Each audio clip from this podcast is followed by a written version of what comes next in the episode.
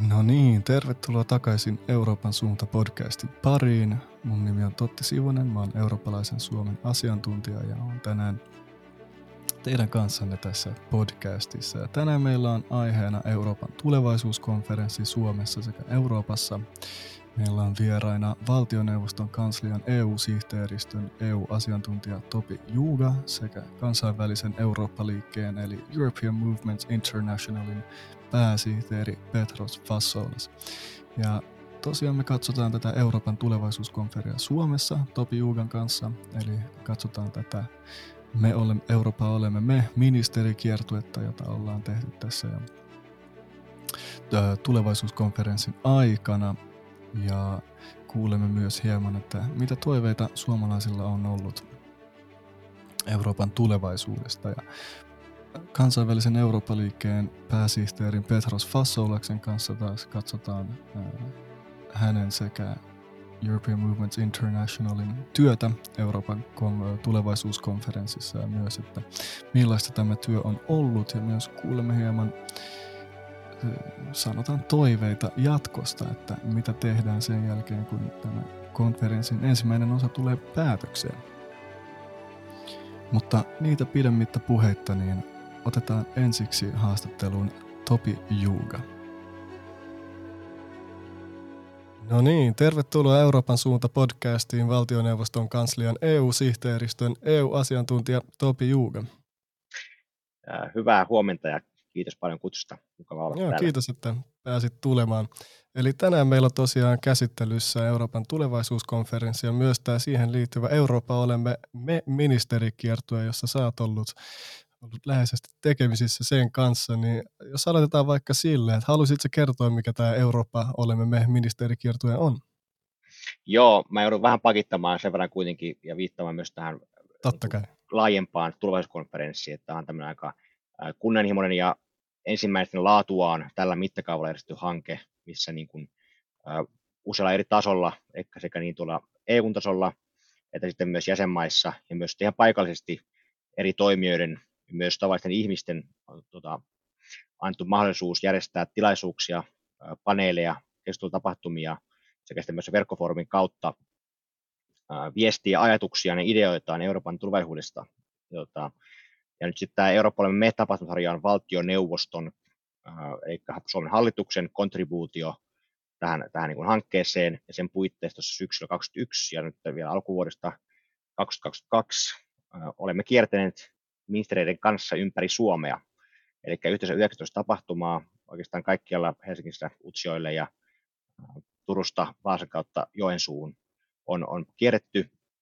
Ja tarkoituksena on ollut nimenomaan sitten keskustella hyvin eri, niin kuin eri kulmista ja vähän eri painotuksilla, mutta siitä, että mitä niin kuin suomalaiset kansalaiset, mihin he näkevät, että EU pitäisi kehittää seuraavan 10-15 vuoden tähtäimellä ehkä vielä sen verran tähän lisää, että tässä taustalla on tämmöinen niin kuin Ranskan presidentti Emmanuel Macronin sitten niin kuin ponnistus äh, hänen viime presidentinvaalikampanjan ja eurovaalien 2019 ennen, missä hän tämän idean tästä niin kuin loi. Sitä tässä sitten on toteutettu äh, sekä koronan että nyt myös sitten tota, Ukrainan kriisin vähän niin kuin varjossa ja takana. No. Että tässä niin kuin, ehkä ajankohta ei ole ollut kaikista helpoin tälle kokeilulle, mutta kyllä varmasti tästä jää paljon hyviä, hyviä tota, ideoita ja asioita käteen. Joo, eli tätä kiertuetta ollaan nyt jo hetken käyty, niin kuin sanoit, niin aloitte, aloititte tuossa viime vuoden syksyllä. Jota oikeastaan se meidän kiertue on siis niin kuin jo sinällään tullut päätökseen, että meillä on enää oikeastaan jäljellä 9.5. Euroopan päivän päätöshetki, mitä suuntautunut kirjoituskeskustelusta Oodiin osana Euroopan päivän kokonaisuutta. Ja meillä niin yhteenvetokin on jo tästä julkaistu joo. helmikuussa. Mutta joo, oli hyvä. Joo. Mutta jos on pitäisi valita joku mieleenpainuvin hetki täältä kiertueelta, niin mikä se olisi? Onko, onko tällaista hetkeä ollut? No varmaan henkilökohtaisesti, joo, henkilökohtaisesti mulle varmaan mieleenpainuva hetki olisi se, kun käytiin tuolla Utsjoella, ehkä Suomen päälailla ministerin kanssa. Se oli tämmöinen itse asiassa kaksi tilaisuutta. Ensin niin kuin iltatilaisuus äh, kaikille Utsjoen tota, kunnan ja myös Lapin alueen ihmisille – ja saamelaisille ennen kaikkea myös. Sitten on vielä sitten tota, Utsjolan niin koululle, koululle, se on tämmöinen yhtenäiskoulu, missä on tota, ihan, ihan niin kuin Eskarista lukioon asti oppilaita. Niin se jäi kyllä mieleen, en ollut aikaisemmin itse Utsioilla käynyt, niin tämä oli myös tämmöinen kulttuurinen retki minulle sitten, oli kyllä vaikuttava Joo. sinne ajalla sieltä Ivalosta, aika pitkä, pitkä matka siinä vielä on, niin tehtiin EUn pohjoisin kestotilaisuus tässä. Ah, se on, se on hienoa. Itse en ole vielä ollut kertaakaan Lapissa elämässä. Nyt pitäisi ehdottomasti mennä joku päivä. Joo, mä suosittelen lämpimästi. Joo, laskettelun merkeissä tai jotain sellaista. No mutta millainen oli sitten tota, tämä kansalaisten vastaanotto täällä ministerikiertueella? Miten he, miten he vastaanotto, on ollut, vastaanotto on ollut hyvä. Uh, toki kuten tässä kaikki, ketkä kansalaisviestinnän parissa tai EU-asioista ylipäätään niin kun, tota, viestii, niin tietää sen haasteen, että aina se ihmisen tavoittaminen ei ole maailman helpointa. Mm. Ja varmasti tässä niin kuin sekin sitten on semmoinen äh, tota, aihe, mitä, mitä niin kuin, mihin mekin välillä sitten kai kohtasimme, mutta mikä oli positiivista oli sitten se, että, että kun ihmisiä sitten tavoitettiin tämän kiertueen, äh, mittaankin kiertueen niin yhteydessä, niin aina kun tota, niin se selkeästi ihmiset olivat hyvin iloisia, että heiltä myös tultiin kysymään näistä asioista. Ja kun mitäkin vähän pohdin sitä, että kun EUhan helposti on tämmöinen vähän byrokraatteja tekinen ja kaikki, jotka ovat vaikka tehneet töitä EU-instituutiossa käsin, tietää, että se on aika moniulotteinen se toiminta ja on, on paljon ristivetoja ja eri kerroksia. Ja se politiikan teon prosessi ei todellakaan ole mikä, mikä on maailman helpoin asia hmm. hahmottaa, niin mun mielestä tämä on vähän niin pelottavaa niin kuin se, että uppoudutaanko tämmöiseen johonkin syvään byrokraattisen jargoniaan tämän kiertojen aikaan, niin ei vaan puhuttiin oikeasti konkreettisista politiikkateemoista ja tavoitteista mun mielestä aika paljon. Hmm. Ja mun mielestä myös suomalaiset tosi hyvin näissä keskustelussa tunnisti niin kuin sen, mikä totta kai on niin kuin mielipidekysymys, mutta että, että he niin kuin paljon nousi esiin asioita, missä juuri EUn tai Suomen kannattaisi tehdä EUn kautta yhteistyötä politiikateemoja. Totta kai ilmastonmuutos on, on yksi tämmöinen iso asia, mikä nousi monessa paikkaa oikeastaan kaikkea esiin. Ja toinen, mikä ehkä vähän yllätti myös, kuinka laajasti tuli esiin, oli niin arvot ja oikeudet ja oikeusvaltio ja tasa-arvo. Tavallaan, että nämä nähtiin niin kuin erittäin vankkana perustana tälle EUn toiminnalle, myös niin kuin rahojen käytölle, kun tästä oikeusvaltiomekanismista on paljon puhuttu. Niin nousi tosi konkreettisia asioita, mitä niin kuin pidettiin tärkeänä, että missä EUn pitäisi toimia ja missä Suomi pitäisi vaikuttaa niin kuin EUn sisällä myös voimakkaasti. Joo, eli täällä niinku toivottiin läheisempää yhteistyötä Suomen ja EUn kanssa näissä niinku suurissa kysymyksissä, just niinku ilmastonmuutos ja oikeusvaltiokehitys ja näin.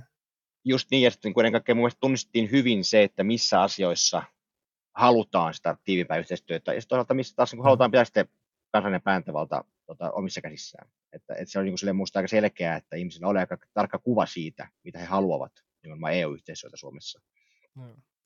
Mutta se kuulostaa erittäin mielenkiintoiselta, että kansalaisilla on erittäin selkeä kuva, mitä, mitä toivoo EUlta ja sitten toisaalta Suomelta. Se on hyvä, hyvä kuulla. Tässä he nostit jo vähän näitä teemoja esille, mitä tota, tuli, tuolla, tuli tuolla kiertueella. Nostit esiin muun muassa ilmastonmuutoksen ja sitten kanssa tämä demokratia ja oikeusvaltiokehitys. Oliko nämä niin ne suurimmat teemat, joita, joita nousi esiin vai oliko mahdollisesti jotain muitakin jotka oli tälleen kansalaisten ajatuksissa? Nämä oli kaksi, kaksi suurta. Sitten kolmeksi tähän vielä mukaan nostin tämän niin kuin kokonaisvaltaisen turvallisuuden. Toki tässä mitä niin lähemmäs tämä Ukrainan kriisi rupesi mm. eskaloitumaan tavallaan kiertojen aikaan, niin se varmaan nosti sieltä vähän pintaansa enemmän ja enemmän. alkuun silloin alkusyksystä puhuttiin enemmän tämmöistä niin kuin laajasta turvallisuusymmärryksestä, tästä trendistä resilienssi, kaikki no. toistellaan kuin tota, uutta, uutta raamattua. Eli tavallaan semmoinen varautuminen, mikä pitää sisällään sekä niin kuin, tota, kyvykkyyden ja, ja talouden kunnossapidon, mutta myös kaikkiin niin kuin uusiin kyber- ja hybridiuhkiin vastaamisen ja myös, myös osaltaan niin kuin medialukutaidon ja muiden näiden kunnossa pitämisen. Mutta toki sitten myös tämä ihan niin kuin puolustuksen elementti oli kanssa sitten mukana siinä, siinä kattokäsitteessä. Ja sitten mitä niin kuin lähemmäs päästiin maalia, niin sitä enemmän varmaan tämä puolustuskulma sitten niin lähti nousemaan sieltä, sieltä kun tämä tota, kriisi rupesi eskaloitumaan. Tämä on kolmas substanssiteema ilmastonmuutoksen ja tämän arvokeston lisäksi. Ja sitten vielä ehkä neljäs, kun puhuttiin paljon, totta kai tässä niin nuoret ovat olleet yksi kohderyhmä, jota on ennen kaikkea haluttu kuulla tässä asiassa. Koska... Anteeksi, tota, tuo pitää pätkäs hetkeksi tuosta, että me menetettiin sut noin Kuuluuko nyt? 15 sekunniksi. Nyt taas kuuluu oikein hyvin, jos haluaisit hieman pakittaa ja jatkaa siitä. Mihin kohtaan me jäin about? Öö, mikäköhän se olisi ollut? Muistaako editoija? aloitetaan tuosta viime kysymyksestä. Tota, taisi jäädä tuohon turvallisuusteemaan ja siihen, miten Ukra- tai Venäjän hyökkäys Ukraina muutti tätä. Joo, eli, eli kun mitä pidemmälle tämä, tämä kiertojen meni ja mitä lähempänä tavallaan tämä Ukrainan kriisi eskaloituminen, tai mitä enemmän se rupesi näyttäytymään tässä, tässä niin kuin eskaloitumista, niin sitä joka enemmän myös tämä konkreettinen puolustusaspekti sitten niin kuin nousi keskustelussa esiin ja, ja sen niin kuin pitäminen. Ja sitten näiden kolmen ää, niin sanotun substanssiteeman, eli ilmastonmuutoksen, tämän arvokeskustelun ja sitten myös tämän turvallisuuden lisäksi ehkä neljäs tämmöinen teema, mitä nousi paljon esiin, oli kun ennen kaikkea nuorten kanssa tässä paljon keskusteltiin, koska, koska heitä haluttiin kuulla kohdentusta asiaa, olisi kai tämä niin kuin, ää, kaikkien ää, mukaan ottaminen tähän päätöksentekoon ja kuuleminen näissä niin kuin, päätösten eri, eri asteilla oli myös sellainen asia, mitä, niin kuin, mitä niin kuin haluttiin tuoda, tuoda esiin. Että varmaan se, mitä tässä aikaisemminkin viittasi, että kun EU kuitenkin päätöksenteko on aika moni asteista ja ulotteista monella eri tasolla, niin mm. se, se ei aina ole välttämättä kauhean helppoa ihmisen ymmärtää, että missä ja miten siihen voi vaikuttaa, niin tämän parantaminen varmasti oli niin kuin yksi, mitä kanssa tuli esiin. No ja se on myös tärkeää, että tietää, miten voi, voi vaikuttaa EU-päätöksentekoon. Öö, no, kiertueen perusteella sä hieman puhuit tästä niin kuin tulevaisuuden kuvasta, joka suomalaisilla on ja miten se ehkä hieman muuttui tämän aikana, tämän Venäjän hyökkäyksen seurauksena. Jos sun pitäisi kuvailla, että millainen oli suomalaisten tulevaisuuden kuva, mikä tuli esiin tässä kiertueella, niin millainen se oli? Oliko se toiveikas? Oliko se ehkä hieman Venäjän hyökkäyksen seurauksena mahdollisesti enemmän pelokas? Millainen se on? Joo, tota, tosiaan tämä kiertoja saatiin vähän kuin maaliin jo ennen tätä Venäjän aktuaalista hyökkäystä Ukrainaan. No. Uh, mutta tota, varsinkin kun ilmastonmuutoksesta muista puhutaan, niin kyllä ihmiset niin tunnistaa ja, ja niin kuin nostaa esiin, että on tämmöisiä huolia ja haasteita, mitkä tavallaan niin kuin vaativat toimia, että ne ratkaistaan. Ja se varmasti niin kuin on, on monella tapaa läsnä niissä keskusteluissa. Mutta samalla kyllä mun mielestä niistä myös sellainen toiveikkuus, että ja ymmärrettiin se, että paljon on saatu jo tehtyä ja paljon on vielä tehtävää, mutta että jos siihen niin kuin vaan löytyy poliittista tahtoa, niin kyllä, kyllä ratkaisuja löytyy. Ja tämä niin kuin, kun oli, oli niin kuin mukana ennen kaikkea syksyn keskustelussa aika voimakkaasti, että kyllä oli sellainen usko, että kun vaan löydetään, löydetään yhteisen säveliä, niin kyllä ratkaisuakin löydetään. Toki nyt tämä Ukrainan sota sitten muuttuu, muuttaa kaikkien tämmöistä niin kuin, äh, tota, ajattelutapaa, varsinkin nykyhetkessä, kun, kun hyökkäys mm. tapahtuu, niin se kaikkea järkyttää syvästi niin kuin, ja omaa turvallisen tunnetta heikentää monella tapaa. Mutta toisaalta tämä on sitten näyttänyt sen, että EU pystyy hyvinkin ripeisiin toimiin sitten ja olemaan tosi jämäkkänä tiukan paikan tullen, jos tarve vaatii, niin varmaan tämä toivottavasti sitten luo myös uskoa, että näinkin vaikeisiin asioihin, mitä todellakaan ei ole helppoa löytää vastauksia, mutta niihin, niihin sitten voidaan löytää vastauksia, kun yhdessä tehdään. Juuri näin, juuri näin. No, tota, otetaan vielä yksi kysymys tähän loppuun. Sä olit vastaamassa tämän kiertueen järjestämisestä ja sä olit siinä niin kuin, paljon, paljon mukana, niin mitä siitä, jäikö, jäikö tästä mitään oppeja käteen, jotka tulet muistamaan loppuelämäsi? Tuliko joku tällainen aha-elämys?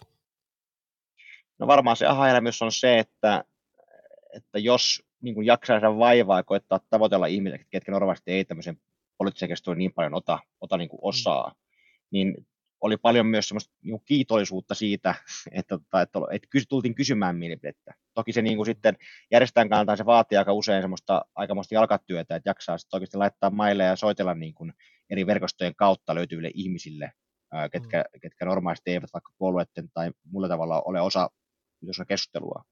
Et me käyttiin tässä Sitraan tämmöisen erätaukomenetelmän, jossa nykyään on oma erätaukosäätiö, joka kertoo erätaukokeskustelua, ja jos sitten niin tavoitteena nimenomaan saat pienryhmiin puhumaan sitten niin kuin hyvin monenlaista eri taustasta tulevia ihmisiä semmoisen niin sanottu turvallisen ilmapiiriin kertomaan näkemyksiä. Eli me niin kuin tämän kiertojen yhteydessä muutamia tämmöisiä keskusteluita järjestettiin, mm. ja niissä kyllä tuli tosi paljon hyvää palautetta. Eli, eli varmaan niin kuin se tavoite aina on se, tai oppi yksi on se, että tämmöiseen markkinointiin nykyisessä medimaailmassa niin saa kyllä käyttää valtavasti resursseja, että kukaan kiinnittää no. mitään huomiota, ja se on huomattavasti helpompaa maakunnissa kuin pääkaupunkiseudulla. Ja no. kaksi, tota, sitten kun ihmiset tavoittaa, niin he kyllä erittäin mielellään ja erittäin asiallisesti ja asiantuntevasti pystyvät puhumaan, vaikka he vähättelevätkin omaa niin kuin, kyvykkyyttään tässä suuresti. Joo. Eli se on erittäin paljon sen vaivan arvoista mennä tänne maakuntiin ja kysyä ihmisiltä niiden mielipidettä. EU, oliko se sitten EUsta, Suomesta tai tulevaisuudesta, niin se on joka tapauksessa tärkeää, että, että tulee niin kuin tietoa, kyllä mä nä- mitä kanssa ajattelee. Joo, kyllä mä näin näen. Ehkä nyt, mikä tässä se haaste, haaste niin kuin tulevina kuukausina on, kun tämä koko, koko ajan vedetään yhteen sitten Brysselin päässä, että sitä aineistohan on valtavasti sitten sinne EU-tason mm. keskusteluihin tämän konferenssin puitteissa. Ja tämä on ollut tosi kunnianhimoinen ja tämmöinen tietyllä pilottihanke. Ja tässä varmaan sitten nähdään, niin kuin, että joitain osia varmaan jää elämään myöhempääkin varten. Ja tässä on ollut tosi niin kuin eri toimijoilla ja toimielimillä niin kuin erilaisia tavoitteita tämän homman taustalla. Että miten sitten näistä mm. kaikista kansalaisten niin kuin palautteista, joita on siis tuhansia, niin saadaan niin kuin muodostettua jonkinlaiset konkreettiset jo, niin kuin kansalaisten johtopäätökset asiasta, jota sitten nämä toimielimet, neuvosto ja Euroopan parlamentti, Euroopan komissio voivat sitten käyttää ja joiden pohjalta heidän tulee tehdä toimintaehdotuksia, niin se on sitten meidän haasteemme luoda tämmöinen malli, että, että, se, että se ei mene hukkaan se työ. Aivan, aivan. Ja sitähän me jäädään tässä innolla sitten seuraamaan, että mitkä on nämä konkreettiset toimet sitten, kun tämä Euroopan tulevaisuuskonferenssi tulee loppuun. Mutta Mut se, jos vaiheessa... vielä joo, ihan vaan se, että kuitenkin, että se on mukava, mukava huomata se, että kun meilläkin ministerit paljon kiersi keskusteluissa, niin sillä tavalla se mm. Suomen työ varsin meni hukkaan, että mä oon kuullut useampaan kertaan, kun esimerkiksi Euroopan ministeri nostaa näitä aiheita esiin sitten Joo. kongressissa niin kuin palavereissa tota, eri, eri päätteen kanssa Euroopassa, niin sillä, sillä tavalla tämä Suomen, Suomen rullenssi jäi myös mieleen, että, että ainakin sillä tasolla siitä, siitä oli tosi konkreettista hyötyä sitten. No. Juuri näin, mutta tota, nyt meidän aika alkaa loppumaan, niin tahtoisin vielä kiittää valtioneuvoston kanslian EU-sihteeristön EU-asiantuntija Topi Jugaa tulemisesta Euroopan suunta podcastiin. Eli kiitokset paljon, oli erittäin mielenkiintoista kuulla, millaista oli tämä Euroopan tulevaisuuskonferenssi ja Eurooppa olemme me ministerikiertueen kanssa työskenteleminen. Kiitos paljon. Mukavaa kevättä kaikille kaikista huolimatta. No niin, kiitokset vielä valtioneuvoston kanslian EU-sihteeristön EU-asiantuntijalle Topi Juugalle tulemisesta Euroopan suunta podcastiin. Oli erittäin mielenkiintoista asiaa. Ja seuraavaksi kuulemmekin sitten kansainvälisen Eurooppa-liikkeen eli European Movement Internationalin pääsihteeriä Petros Fassolasta. Ja seuraava pätkä tehdään englanniksi. Welcome to the Euroopan Suunta podcast, Secretary General of the European Movement International, Mr. Petros Fasolas. Nice to have you here. It's a pleasure. Very good to see you. All right. So today we're talking about uh, the conference on the future of Europe, and you've yourself, with um, the European movement, being very active in the in the conference. So, just for starters, I'd like to know about what has been the most memorable moment you've had uh, so far in the conference on the future of Europe. I think the, the conference as a process is a, a unique and innovative instrument to enhance our democracy. And the, the addition of uh, European citizen panels uh, it's indeed uh, revolutionary in many ways. We have seen uh, the emergence of deliberative democracy involving citizens in various countries in Europe and around the world. But it's the first time we're actually creating this pan-European citizens panels with randomly selected citizens from all walks of life, from all European EU nations, coming together to deliberate on the current challenges that the EU faces. So for me, coming across uh, those citizens, uh, engaging with their work in the European Citizens Panel, uh, participating in their deliberations has been indeed the not just the most interesting, but also the most empowering feature of this mm. conference. All right, yeah, and it's a it's a beautiful thing, as you said. The uh, so that so many citizens have come together uh, to think about the future of Europe, and you know find new ways to act about the future, which is, as you said, new in uh, in this scale we could say. But uh, so you yourself and also the European Movement International, you've been very active in the in the conference, and uh, as I understand, you've taken part in the working group on values and rights, rule of law, and security, and uh, you've also been in the plenary sessions, and you were there just this weekend. Um, so.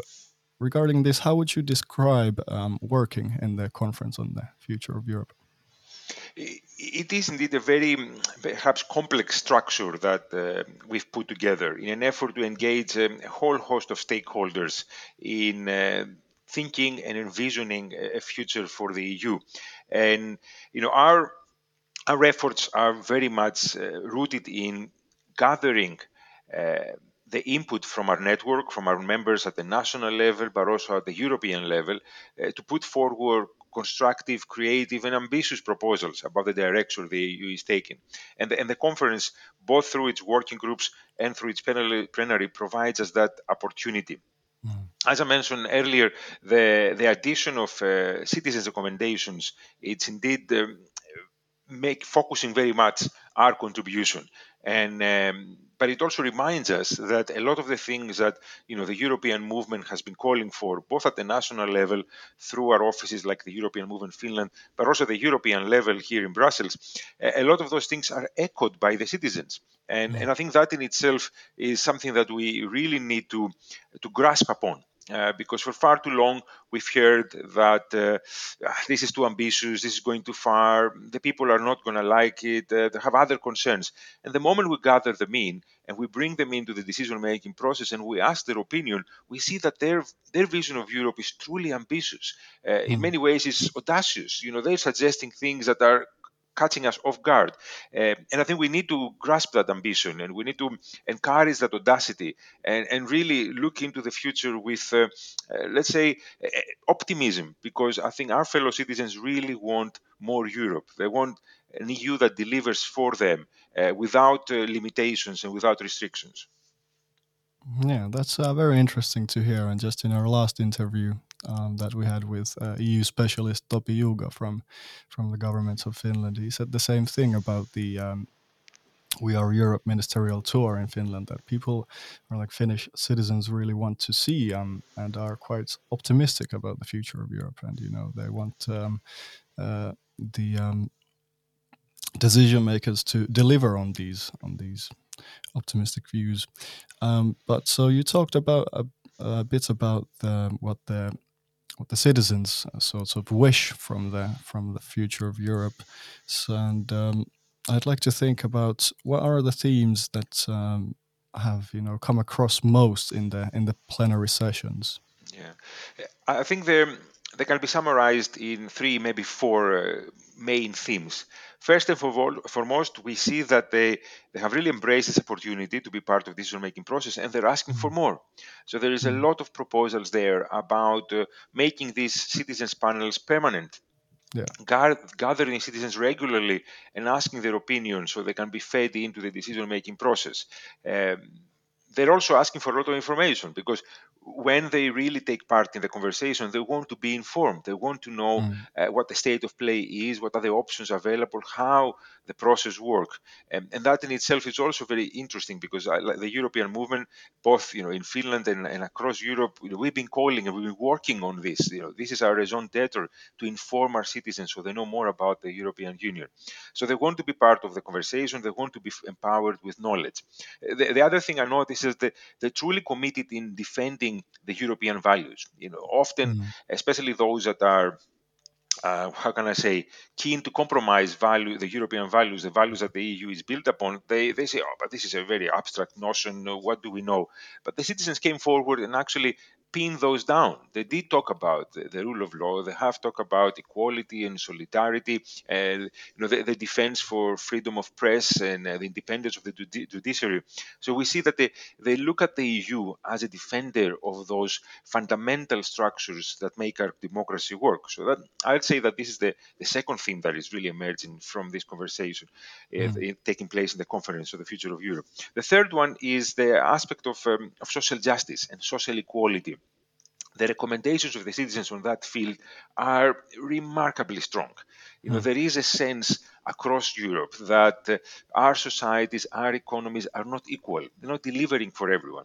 And this is, by the way, something that has come through polling that uh, the European movement has conducted, uh, especially uh, not least in, in uh, countries like Finland, we noticed that uh, a lot of the feedback we got in these opinion polls is that people were concerned about the economic and social inequality in our societies. And that is coming really strongly through the recommendations of the citizens. They want the EU, they want member states to do more to make sure that our, our economies deliver for everyone and our societies are equal. And fourthly, I think there is an interesting um, contribution from the citizens on behalf, with regards to the EU's role in the world. You know, mm-hmm. they want the EU to be able to defend and project those values globally. They want the EU to adopt a fair and uh, equitable trade deals, and above all, they want the EU to step up and do more for the protection of the environment and dealing with the climate crisis. So they, they're not just interested in uh, what the EU does for them right here, but they really mm. want to see the EU as a force for good ac- across the globe, uh, whether it's, uh, as I said, dealing with uh, democracy in other countries, poverty, but above all, uh, climate change and the protection of the environment across the world, which, as we know, you know, climate change knows no borders. Exactly. So again, there they want us to be really much more active, and, and those four themes have really come through strongly from the recommendations. Mm. So the European citizens would like to see uh, the European Union as more of a global actor, even increasingly so. Oh, that's interesting, and um, also the debate about, or there's been some discussion about whether we'll, you know, uh, incorporate these things about the conference on the future of Europe into future decision making, which uh, I think has not been yet decided upon. But there's been uh, you know growing calls that you know this is a good thing and we should do this more. So I'm definitely for that, and hopefully we'll also see you know that. Um, that we'll indeed see these things uh, more in the future as well. That's that's very crucial because um, there is a sense of um, trepidation perhaps because exactly there is no clarity about um, the next steps mm. what will come of this process and uh, both the citizens but also european parliamentarians civil society organizations like our own um, are really calling strongly uh, to make sure that what comes out of this process these recommendations that uh, we are working on see the light of day. They don't end mm-hmm. up in a glossy document deep into a drawer, forgotten forever, collecting dust, dust in eternity. We want to make sure that um, EU leaders, whether in the capitals or at the EU institutions, truly engage with these mm-hmm. recommendations. Uh, and we, we, can have an open debate whether we need to uh, amend our existing legislation, create new legislation, even change our treaties to ensure that the EU has the competencies, competencies to deliver on the things that the citizens are calling for. And, and this is a crucial bit at the moment. As we are approaching perhaps the conclusion of the first phase of the conference, because I would like to see this process continue, uh, yeah. that we are that commit we can commit ourselves to really doing our utmost to make those recommendations come a reality. And, and in the cases where that's not possible, explain why not. Yeah. Yeah, I agree, and uh, it's true that it's the crucial moment. Of there's been a lot of good work in the in the citizens panels and you know the plenary sessions and all the work that has been done during the conference on the future of Europe. So it would be indeed a shame to you know see it all end up in a document, as you said, and you know never seeing the day of light. So uh, I really hope it doesn't come to that, and I'm waiting, uh, you know, with interest to see what what happens next. And it's interesting about uh, that what you said that this is just the first phase or you'd like to see this as the first phase and you know there should be a lot more coming after it you know based on the recommendations so that's very interesting. But you um raised uh, the role of civil society organizations such as the european movement international. So would you like to explain a bit about the role of such organizations in the in the conference on the future of europe? In many ways organized civil society is that uh, glue that connects the citizens with decision makers. Uh, mm. we are here we we represent um, uh, citizens who don't really have a voice. Uh, we work with decision makers to make sure that uh, you know the, the feeling of civil society is um, reflected in the policies that we adopt. So our role is pivotal in that regard because uh, we really connect those two elements that are very important for a democracy. You know, we cannot uh, be truly democratic unless we engage our citizens and we involve them in the decisions that affect them. And, and of course, we cannot take decisions without uh, supporting our representatives, whether it's parliamentarians or ministers or anybody else who are there taking those decisions. So, as I think, and that's why I consider this process really welcome because we are moving towards the establishment of a triangle that will bring together uh, representative democracy, deliberative democracy, and civil society, organized civil society, uh, in this uh, completing in a way the the loop between all the different elements that will make our, our democracy truly robust. Uh, and if we hmm. are able to put together a system that will enable all three components uh, the citizens, the, the elected representatives, and organized civil society to work together, exchange ideas, and shape policies together, I think that will be the greatest tonic for our, our democracy in a time that you know our democracy, our values are being challenged across the yeah. world, but even right here in the European Union, yeah. and we often fear that our our citizens are, are falling victims to the seductive sometimes call of authoritarian mm. and populist politicians. I think this could be the mechanism that can really reverse that process and bind us all together into strengthening our democracy. Yeah, it would be sort of like democracy coming a full circle in a way. But that's interesting about what you said about civil society organizations being sort of the glue or the or the bridge between between citizens and decision makers. So that's a it's it's a crucial role that to play in a society, and it's very important work.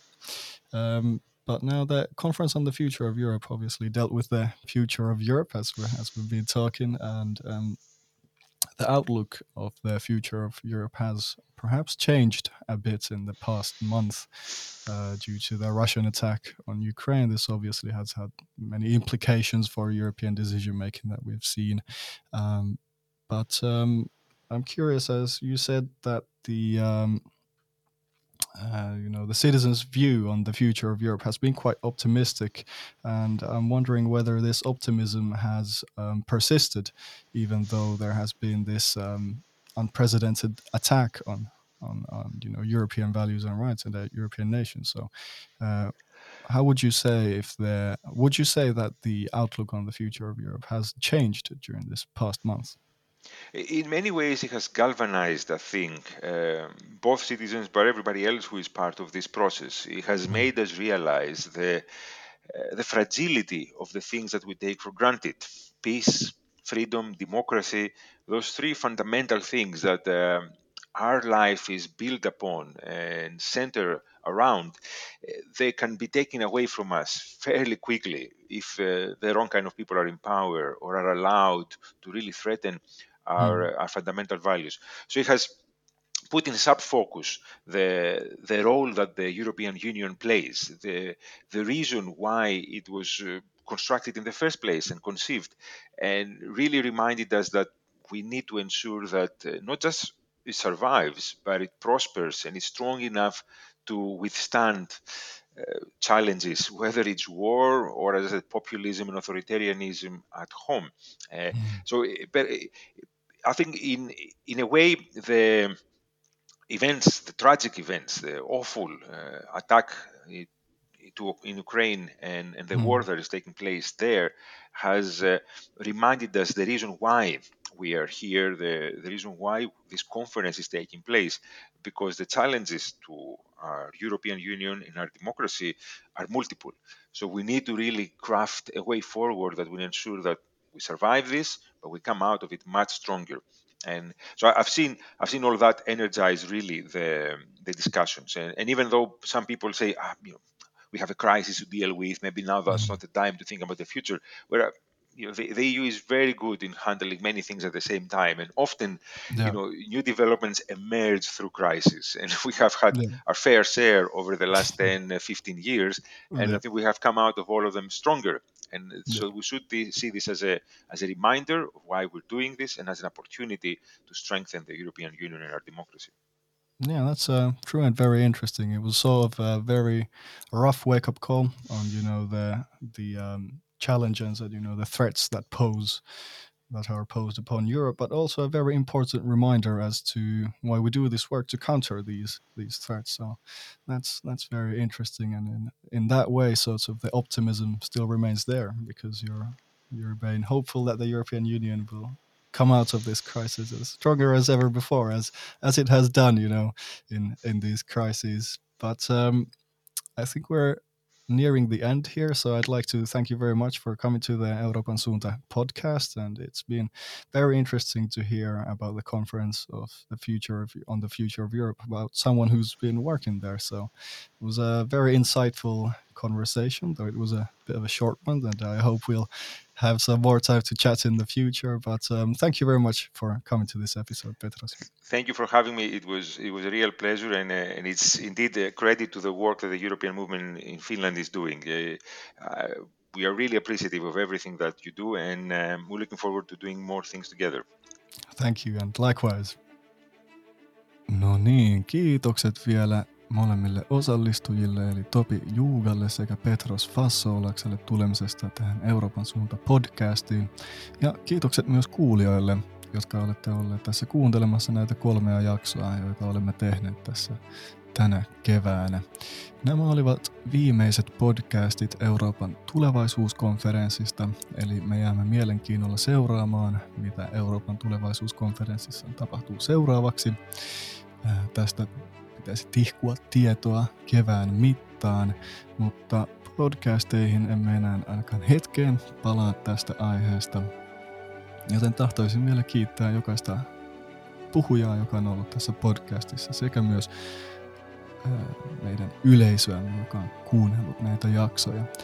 Mutta näitä pidemmittä puhetta, niin kiitoksia tosiaan vielä. Minun nimi on Totti Sivonen ja tämä oli Euroopan suunta.